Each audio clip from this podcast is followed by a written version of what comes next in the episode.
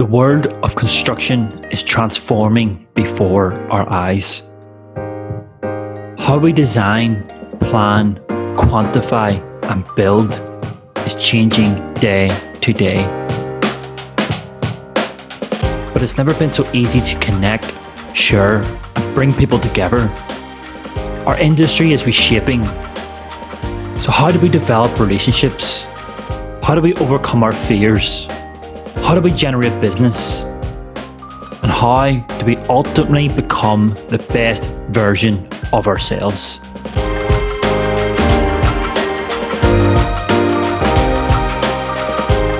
This is Made to Measure. I'm Mick Donaghy. My guest today is. This is Made to Measure. I'm Mick Donaghy. and my guest today is Alex Georgieva. How's it going, Alex? Hi, Mick. Um, I'm well, thank you. Thanks so much for having me today. Perfect. No, all good. Can Can you introduce yourself for for the audience out there, Alex, just so they know who you are and what you do? Yeah. So uh, my name is uh, Alex Georgieva, and I currently work for Savills Project Management, senior project manager for the last few years, and I'm working on a large scale integrated fit out in the CBD. Awesome. And so you're based in in Sydney, then, Alex? Yeah. Yeah. Yeah. Born and bred Sydney. Excellent, excellent. So I'm kind of interested in just going back to the start of your career and you know when when you left school and, and decided to to study civil engineering. What, what what was the reason that you got into the, the construction industry, Alex?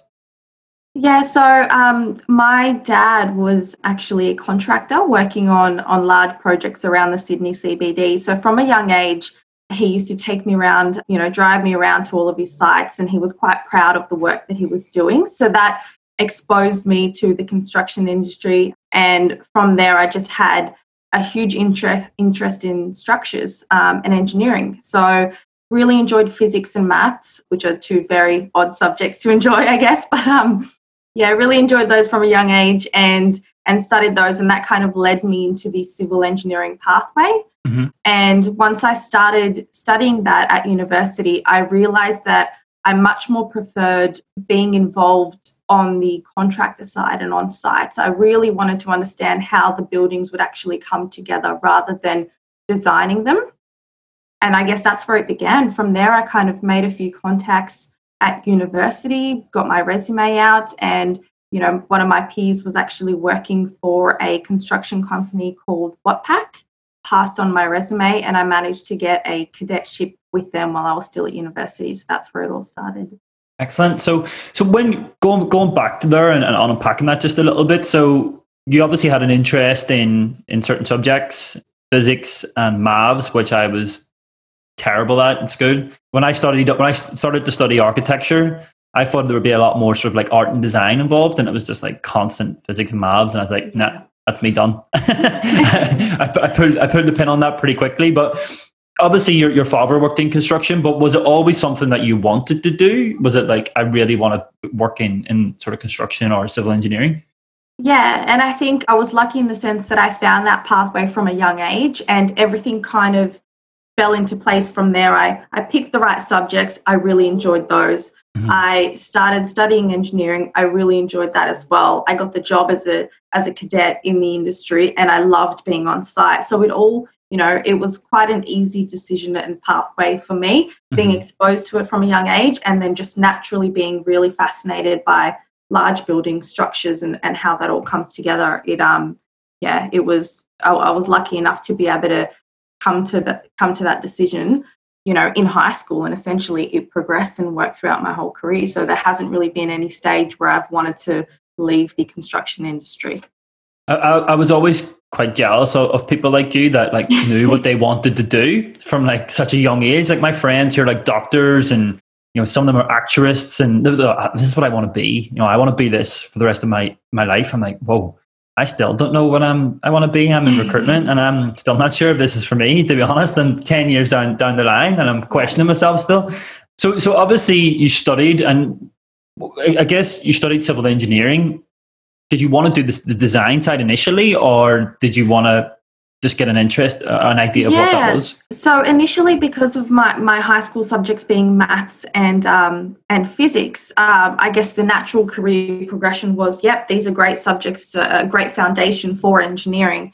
So I ended up enrolling um, in civil, and and I quite enjoyed. I guess the first year is quite well rounded in the sense that you touch on a few different areas of engineering. You do things like electrical engineering, you do your basic math subjects, physics, and science subjects as well. So it gives you a really good foundation for the next couple of years at university.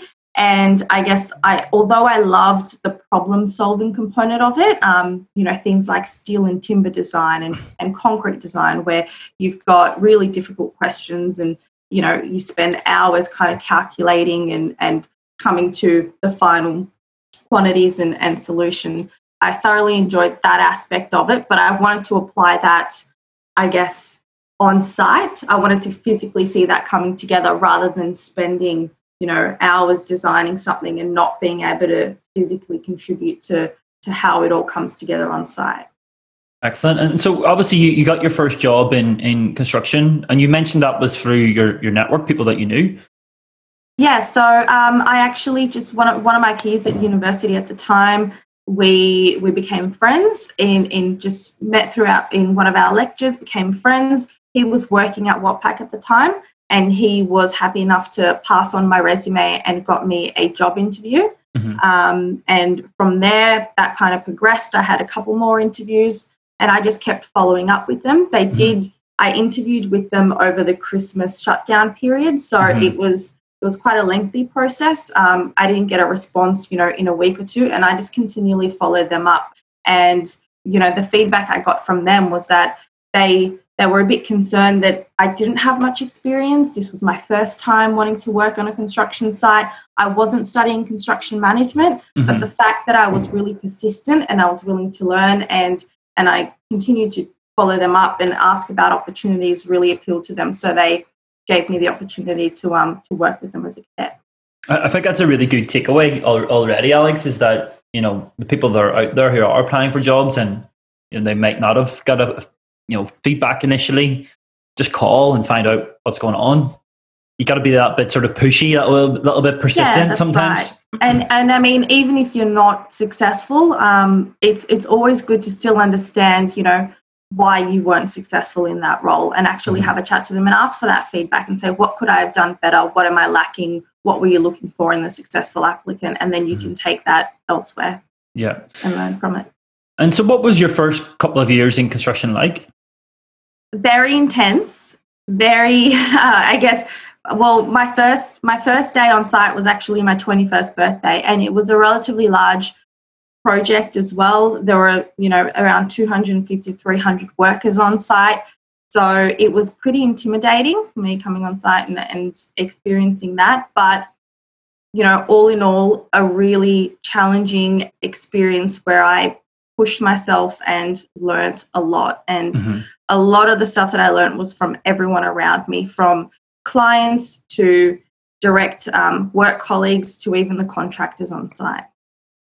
So on your on your on your first day, then you walk on site and you know you're like, whoa, this is this is crazy. I'm on a big job. This is amazing. What what, what's your like? What's your first point of contact? What you do? Were you buddied up with anyone, or how did you learn? Yeah, so um, I was I had a design manager who was essentially my line manager at the time, and she was a really great mentor for me. So she was essentially the person that I would report to day to day and would help me. But outside of us having that relationship, I was also working with a lot of the younger site and project engineers at the time, and they would take me out to site. Typically, on a construction site, you've got a site engineer looking after structure, another engineer looking after facade. So I would take the time to actually go out on site with them, although I wasn't directly involved in any of those works, but just to get exposure to it and understand, you know, exactly what we're looking at. For example, I was very nervous to step out there by myself for mm-hmm. the first time. And so my project manager could actually sense, sense that. And his advice was, You've never been on a big site before. I want you to go for a walk. Take, take um, one of your colleagues with you, and I want you to come up with 20 questions. And so I went out there and I looked around and started writing down my 20 questions. What is this? What is that? And I took those back to his office and walked in. I said, Right, here are my 20 questions. And he said, okay, great. Now I want you to go back there and I actually want you to talk to all of the contractors on site and ask them those questions. So if it's a question relating to concrete or structure, have a chat to the formworker or the steel fixer or the foreman and ask them those questions. And that was terrifying for me. But that's, it was that's awesome. Yeah, it was terrifying um, to actually approach them because I'd never had any experience in this area before. But it was the perfect way to break that barrier and build that confidence on my end, but also they really appreciated the fact that I was willing to learn and I mm-hmm. went to them to ask them these questions and understand the tricks of the trade and and what they do day to day. So that was the perfect way to kind of get me feeling more comfortable on site. 20 as well like that's that's intense. Like I, would be i'd be going well what what one person here can i tick all 10 off with? Yeah that's right that's a that's a really interesting way of getting you introduced in, in onto the site and getting you involved because I, I, know that there's like I, i've dealt with you know foremen and different subcontractors and it can be they might have a frustration that there's all these this young engineers coming in here and they think they know everything. So go on to them with your hand out and saying, "Can you help me?" It's just a great way of, I suppose, interacting and collaborating and making that sort of successful. Yeah, that's right. Yeah. And so, in terms of what were the main challenges then in, in, in the first few years? I think the, the big one for me was because I was still in my second year of university. So I had three years to go. So it was really the balance between full time uni and full time work. So even though, uh, as part of my arrangement, I had one and a half days off a week to attend university in my lectures and tutorials, I did have to work on Saturdays as well. So mm-hmm. it was the balance of, yeah, full time engineering work, which was really, really tough at times. I have to say, there wasn't there wasn't much work life balance for me. There was one point where I was working on One Central Park with Watpac as well which was directly across the road from UTS. So I would just be, you know, lunch break, go across the road, tutorial, back to site, after work, go and study. So yeah, that was that was definitely the most challenging part. But having exposure to everyone on site and their knowledge and their experience really helped with a lot of the work that I was doing as well. Do, do you have any tips for anyone out there who might be trying to juggle both, uh, uh, you know, at the moment between study and, and, and, and working?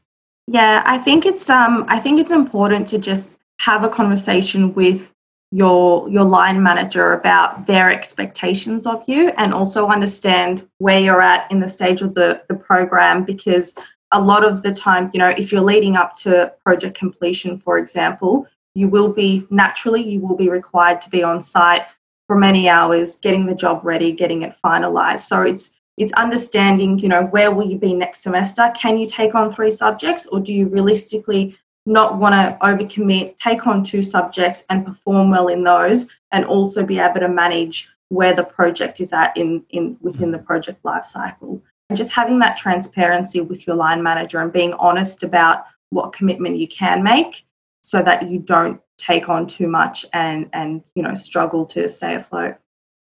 That's that's really that's really good advice, Alex. Um, so so just just from my understanding, so you were working full time and studying, well, studying full time as well. That's, that's I was amazing. Yeah. yeah. So I did. Um, you know, and and hence why I'm kind of saying it's important to have those conversations, understand the project, and not overcommit. My last year of uni, I was do I did eight subjects plus a thesis plus working on one central park. So it was a very challenging time. I got yeah. through it in the end but you know i would not recommend that to anyone. That's a, that's a that's a lot of coffee and red bull i, I would say. yeah. So obviously working you work for a head contractor and then you worked moved on to to Mirvac and so how, how would you describe Mirvac would, would you say that they're like client side or like the owner builder or yeah, so I guess um, obviously different to Watpac in the sense that Watpac is purely a contractor and Mirvac is a developer builder. So they develop a lot of their own land. So they do have an in house design team, they have the development side, they have an in house infrastructure team as well, and then an in house construction team. So I worked directly as part of um, Mirvac Construction mm-hmm. um, on one of their residential projects, and so in turn, my client was essentially Mirvac Development. Would, would that be the main difference in in you know your your days with Watpac? Is that your client was also the business that you work for. Correct. Yeah. Yeah. Yeah. And so then, obviously, then you moved on to to working client side for for for Savills. What's it like then to to work for a client, then a client operator or sort of owner operator, um, builder, and then contractor? You know, is there many differences between each? Yeah, it, it is it is very different, um, especially going from I guess my experience at Mirvac because I was in the construction team was quite similar to working at Watpac Construction. The only difference was, as you mentioned, that the design team and the and the client was essentially in house. So the big difference for me was going from contractor to client side, and it was a, a really nerve wracking and tough decision for me to make. I was I loved being a part of the construction team and the delivery team so much that I was worried I would be completely removed from it. But I also wanted to explore new challenges and, and new projects and I guess understand other aspects of a project outside of purely the delivery component. So I ended up taking the opportunity at Savills and I haven't looked back since. I it's been an an amazing, you know, three and a bit years that I've been with them and I've been exposed to so many aspects of the project life cycle um, and it's been a great learning experience for me. How would you describe the main differences between working for a company like Savills to a company like Watpac?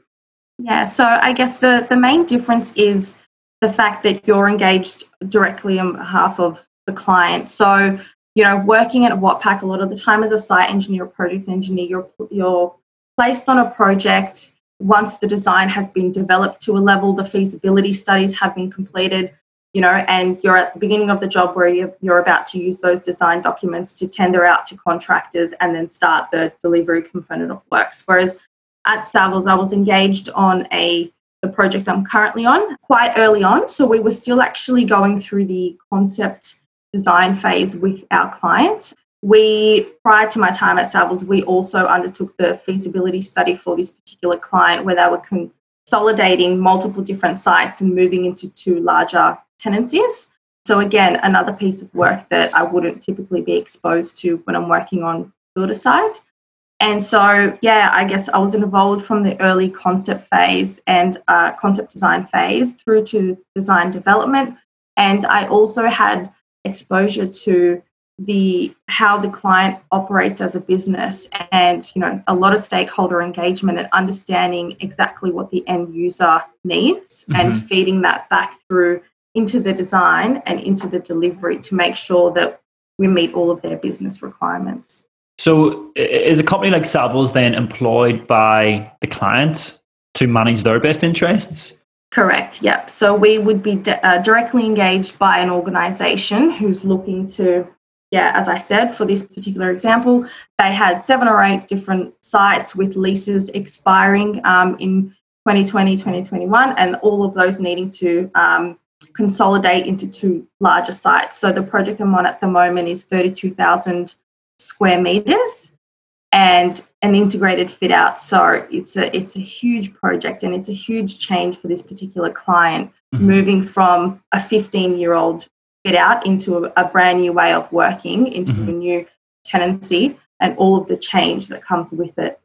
What what sort of transferable skills then? If there's someone out there who you know was working on on the contractor side what what what sort of skills would you say would work really well on that client side alex working on site is a very very good foundation for a client side project manager so i've personally had feedback from you know mentors and and line managers that you know the fact that i've got contractor experience has placed me in a really good position for client side because you understand the site constraints, the mm-hmm. planning, the contractor requirements, the safety component, the quality component, and you also understand how to communicate with the builder and how they communicate with their suppliers and contractors. There's obviously a lot of risk management involved when you go over to client side. So, having that knowledge and actually understanding the smaller details of how the project comes together really benefits you if you're looking to move from contractor side to client side.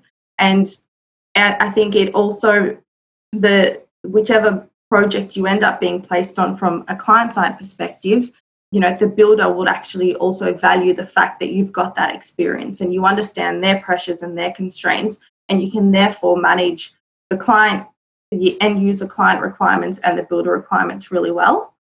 Guess that builds up rapport a little bit easier doesn't it? Yeah that you've been there and done it and been in their boat as well. Exactly yeah. The fact that you can kind of empathize with them yeah. And, and, so you, you went from site engineer to project manager. Was that like a big step up or what, what, what was that like?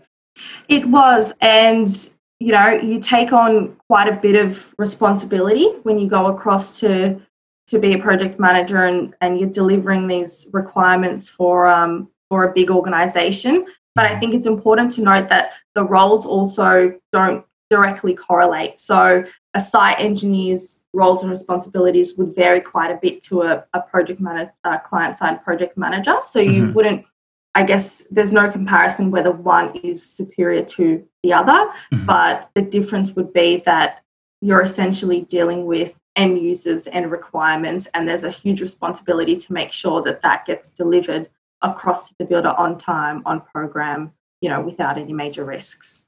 I have a lot of people that I know kind of are in that type of role and would love to get into client side pro- project management. And there's a lot of people out there that would say, you know, on site you're working 65 hours a week. Sometimes, you know, it's it's really, really busy, but you have a little bit more work life balance on the client side. Would that be true or is that just a myth?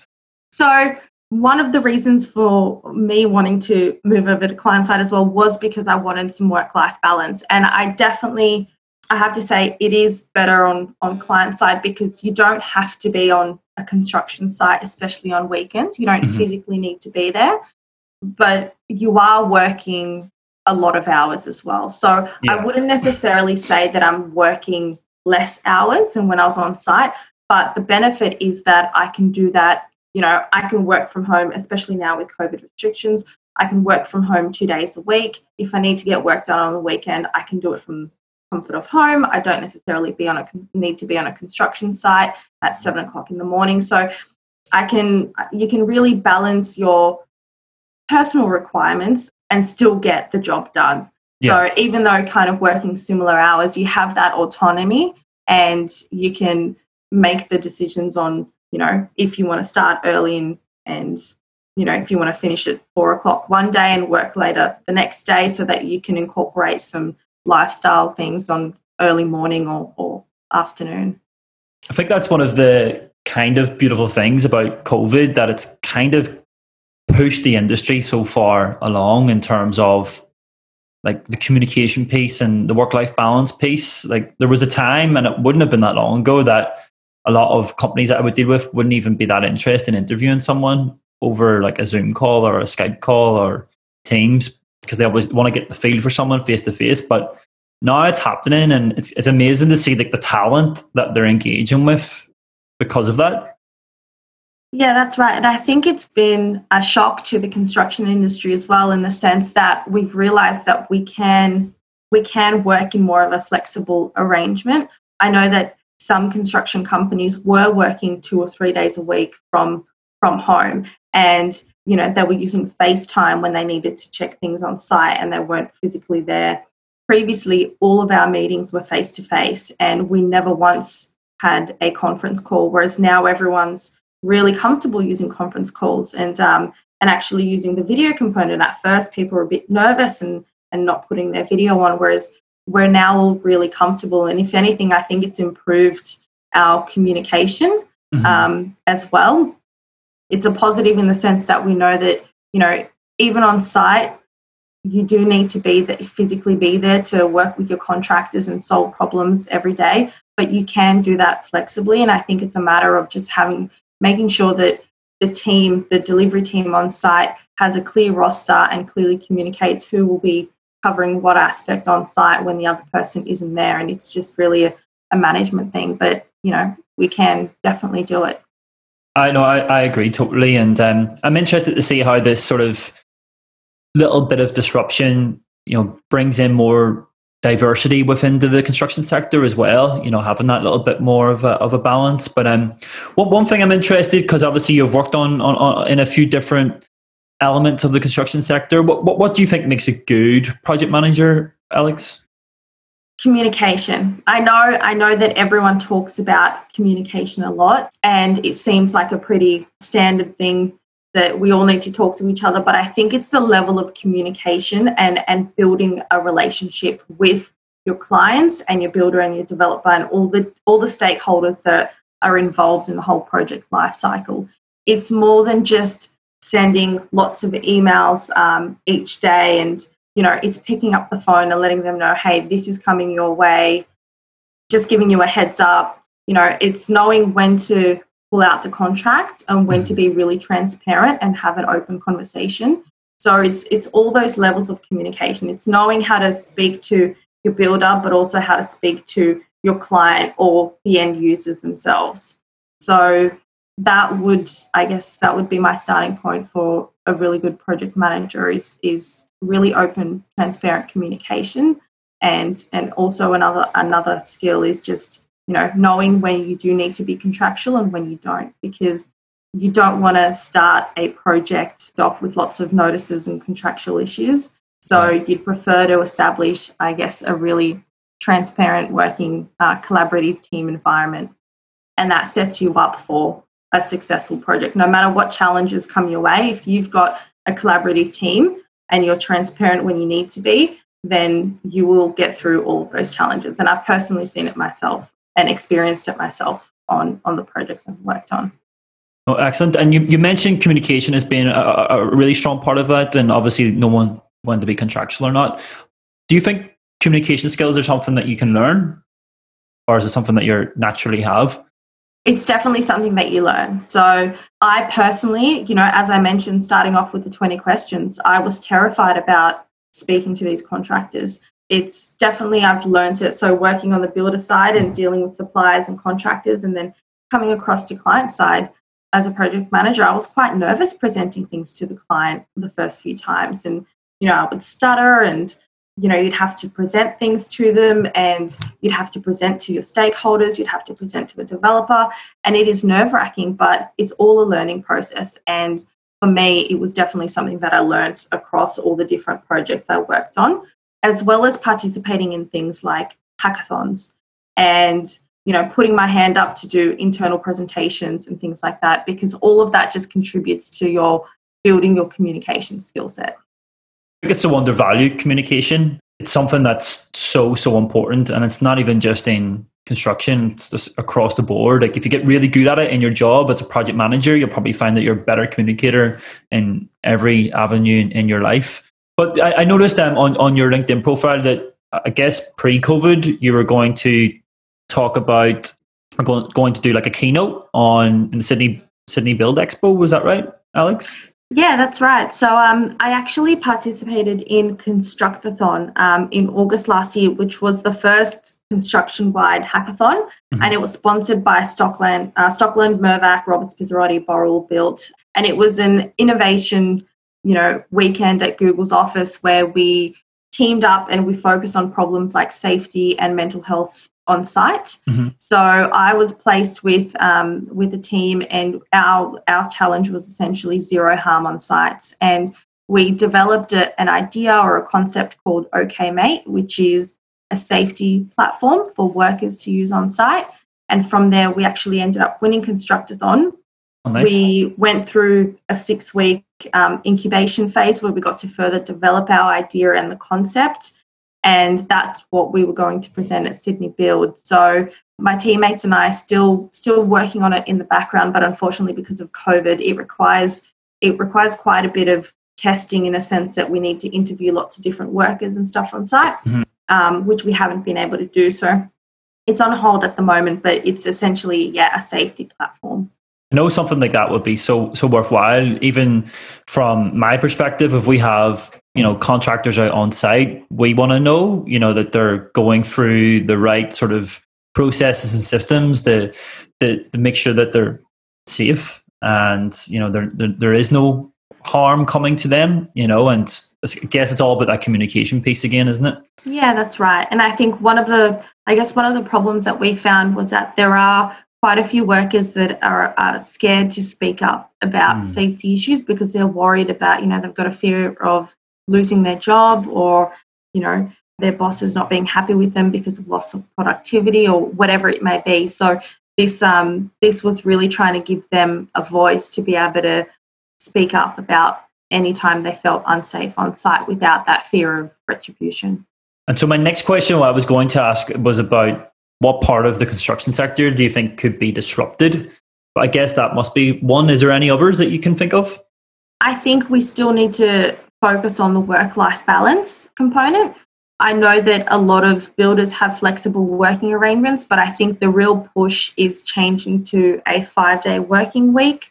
There are a couple of, I believe there's a contractor recently announced that they've successfully negotiated a five day working week with their workers and with the CFMEU, which is fantastic and a great step forward for the industry. So I think um, you know, as long as clients, developers, and and builders can all work together to agree to a five day working week, that's probably the first step to really, really seeing some work life balance in the industry, which would also contribute to better mental health because there's a lot of pressure and, and people feel that pressure on site every single day. And unfortunately, suicide rates are still quite high. So I think um, I think we can do better in the work life balance component. Yeah, no, I, I agree totally, and it's it's a necessity rather than uh, just just something that is going to fly through the, the industry. It's something that needs to be done, and, and, and obviously, as you mentioned, mental health is, is so so important. But I know that you you you won an award last year as well, Alex Savills Excellence in, in Project Management Award. I'm, I'm probably going to embarrass you by asking this. So how how do you become an award winning project manager? Communication. No. look it was it was really exciting um, for me to get that. I guess last year was was a really big year and there was some it really gave me the opportunity to grow on my project and and my boss was great in the sense that also gave me a lot of autonomy and kind of stepped back and let me take on more responsibility. So because I had the opportunity to do that, I actually got to challenge myself again and grow and because of that, um, yeah, I was nominated internally for PM of the Year award and, and was successful in winning that amongst all the other amazing PMs that we've got. So, yeah, that was a huge highlight for me last year. So it was, it was really exciting to get that. Excellent. Well, congratulations. Thank um, you. And what, what, what do you think the, the future of project management looks like? Do you think there's going to be much change? Do you think there's going to be much disruption? And because I think like things are beginning to change a bit. Yeah, I think so. And it's it I guess it goes back to the question that everyone's been asking lately, which is what does a post-COVID world look like? You know, are we going back to our office full time or is it always going to be a part-time work from home and how will that change our role and how we can successfully deliver projects for our clients? I think it'll continue to evolve and I think what's really important for construction and project management at the moment is industry collaboration. There's going mm-hmm. to be a lot of challenges that we face. You know, there might be a decreased pipeline of work, and there's a lot that we can do to help each other. And I think industry collaboration is plays a huge part in that. So things like Constructathon, where we try and work together to really challenge and solve these big problems in the industry that have been here for such a long time is is important to to help the not only help us get through the next next few years, but the to boost the morale of a lot of a lot of the younger people that are still coming through the industry to know that there is an opportunity for innovation and change. Yeah, no, absolutely. I know there's a lot of people sort of fearful out there that aren't too sure whether they'll ever get a job and they've got, you know, big student debt and, and all that sort of stuff. So I guess the more collaboration and the more that we can work together, even just something like this can maybe help people in, in, in the future. What do you love about the industry, Alex? What excites you about construction? The fact that no one project is the same. Every day things change. There are so many variables, and you can do your best to you do your best to program things and, and design out any issues. And um, there's a lot of risk management involved, but it's the the ever changing environment that that I love about it. So, you know, even though I've been on this particular project for just over three years now, which is a very long time to be on a on an integrated fit out, um, the fact that so much has developed and over changed uh, and changed over time is great because it means that you're never really getting that project fatigue or that feeling of you want to do something different. So mm-hmm. each project is different, uh, has a different experience. You learn new things. It challenges you. You build a huge network because each project has a different team of individuals and clients and stakeholders. So yeah, it's the ever changing environment for me that I absolutely love. Aside from you know the end the end product and standing mm. there together as a team when it's all finished and, and looking at all the amazing work. Or you're you're a bit like your dad, and you go around and go, that, "That's me, you done that." yeah, definitely, definitely yeah. take definitely have a lot of pride when it comes to these projects. So, yeah. Um, and just just just finally, then, do you have any guidance, you know, for for any graduates or, or juniors out there who are maybe sort of say graduating this year or, or have graduated and, and just looking to get into the sector? Yeah, definitely. I think start to build up your LinkedIn profile and and and build as many connections as you can. Put your hand up to participate uh, participate in in things like Constructathon and, and, hackathons when they do start to occur again. Uh, once restrictions start to ease, and I think the important thing is is having, or the most important thing is having a mentor. So I have had a couple of different mentors within my organization and externally that have kind of stayed with me over the last couple of years. And that has really helped guide me throughout my career. And, you know, it's it's always good to have someone external to your organization that can provide advice and isn't directly involved in, in what's going on around you. So I think if you can find an, an industry mentor and use their learnings and their experience as well. That's really important. That's played a huge part in my career as well.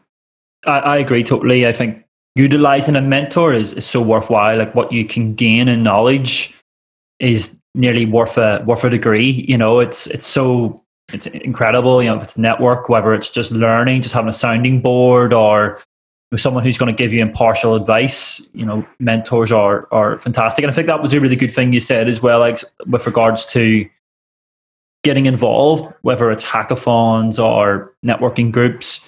And just one other thing I would say to that is if there isn't something, start them yourself. You know, if there isn't a, hackathon, get four or five friends and start one. And, you know, some four or five others will come along. And before you know it, there could be 15 or 20 in this little networking group or hackathon or whatever it might be where you can really excel. Yeah, that's right. And you just, you never, you never know what connections um, you can make from those types of events as well. You know, as I said, my my first opportunity came via just meeting someone new at university and asking them if I could pass on my resume. So I think it's important to just put yourself out there and keep working on it, keep building that network. Excellent. And and finally, what are you excited about within the industry? What am I excited about? Yeah. I think I guess the next stages of technology um, mm. and how that can change and how we can streamline processes on site. And I guess where technology and sustainability will take a lot of our buildings. So I think we need to start doing more for the environment outside of meeting all of the, you know, Green Star NABERS requirements, although they make they are a great foundation. I think there's more we can do in terms of making buildings sustainable and essentially net zero. So I'm excited to see how that transforms the construction industry over the next kind of five to 10 years. Excellent. And so, if there's anyone out there, Alex, who, who wants to reach out or wants to ask you some questions or just a bit of advice, is, is the best way to connect via LinkedIn? Yeah, definitely. Okay. Well, thank you so much for, for doing this today. You've been a great guest and you've added so much value. So, thank you for taking time out of your day. Thank you so much for having me. I really appreciate it. Thanks, Alex. Thank you so much for listening to Made to Measure. I really hope you enjoyed the podcast. This is the only podcast in the world that focuses on the niche area of construction costing. Therefore, as an independent podcast, your support is invaluable. Please like, share, screenshot, give a review, or just tell your friends and colleagues about the show. More people that know about the podcast, the better the guests that we can bring to you and the better the content you will consume. Thank you for joining me. I'm Mick Donaghy, and this was Made to Measure.